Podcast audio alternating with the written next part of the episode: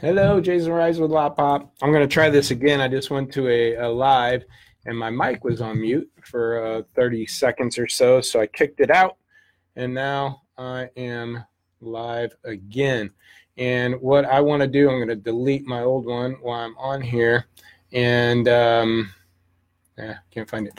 So I want uh, it's 21 days of do's and don'ts uh, in December. So every Monday through and Friday, I plan on doing a quick tip um, for December, and um, we're going to do a um, do's and don'ts, less than 10 minute tips. So this one is a do. Do be proactive in stocking, and what I mean by that is um, working with a lot of inventory management tools. They look at sales history. Thank you, Gary. Thank you, John Rosewick, for that. I got to delete that other one. All right. So, every a lot of uh, stocking tools are uh, more reactive than they are proactive, meaning it waits for you to sell something to tell you to get something. So, for example, if you're light and intermediate SUVs, uh, or you have two in stock and sold three, then it's telling you to get one, which is great. You got to do that. And so the problem is, you know, a lot of dealerships go through even a, a weekend, um, even a uh, maybe a good weekend or a good week, and all of a sudden they sell a lot of cars, so they're in a hurry to go buy a bunch of cars at the lane. They got or got to go restock up, so they buy a bunch of cars. Maybe they buy fifteen or twenty, and then get these cars into a turnaround time into their service that's only used to handling five or ten cars. So now all of a sudden they're getting jammed up in turnaround time, which leads to cars not getting photo, not getting online, not getting priced effectively. All this jam up, and that causes a bleed through for your inventory because we're waiting for the car to sell before we replace it. So one of the things that we work with our dealerships and what we create is kind of like this lot predictor is we um, well I'll start out with what you can do yourself right now is if anything be proactive if especially if you have a 60 day aging policy look at what's 45 to 50 days old you know those cars are going to leave your lot in the next 10 to 14 days so be shopping for its replacement. Because if I sell it today, it's Thursday, I might not hit the auction I need to be buying them at till Monday or Tuesday. They transport to Wednesday. If it's local, it might take another day or two, and then service and back out on, and before it's in and out of service and back on uh, ready for sale, that replacement car might take 10 or 15 days um, to fill that car slot. So if I'm just waiting to sell it and then I go get one, it can go two weeks before those cars are actually um, ready for sale. So to be proactive, already be looking for those replacement cars on your aged inventory that you know you're blowing out. Get those cars bought, transported into your service and turnaround time.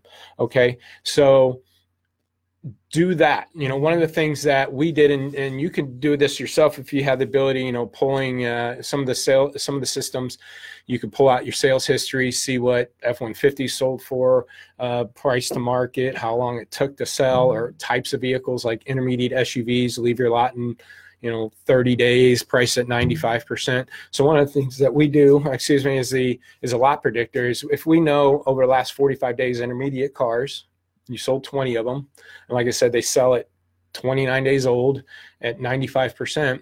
If those are the, what those cars sell for, well, we look at current inventory and say, here, here's a 45 day old car. So it's older than what they tend to sell for. Remember, they sell in 29 days. And we're priced at 93%. So again, that's priced more aggressive than what they tend to sell for at 95%. So predictably, this car at its age and its price to market should be leaving my lot soon. So even though it's not in that age category yet, it's not 50 days old. These are cars that you should be aware of that probably have a high probability of leaving. And if I'm buying cars this week ahead of time, then I'm getting ahead of this weekend when I have a big weekend and boom, all these cars sell. We already got these coming down the pipeline and I'm not jamming up my service department.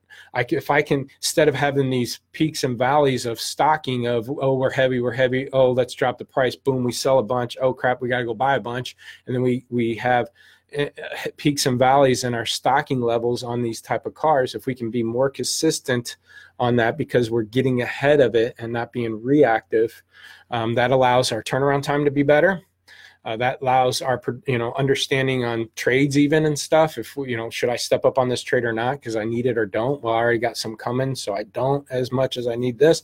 Not that you're going to pass on a deal on a trade, but those are things that you could be considering.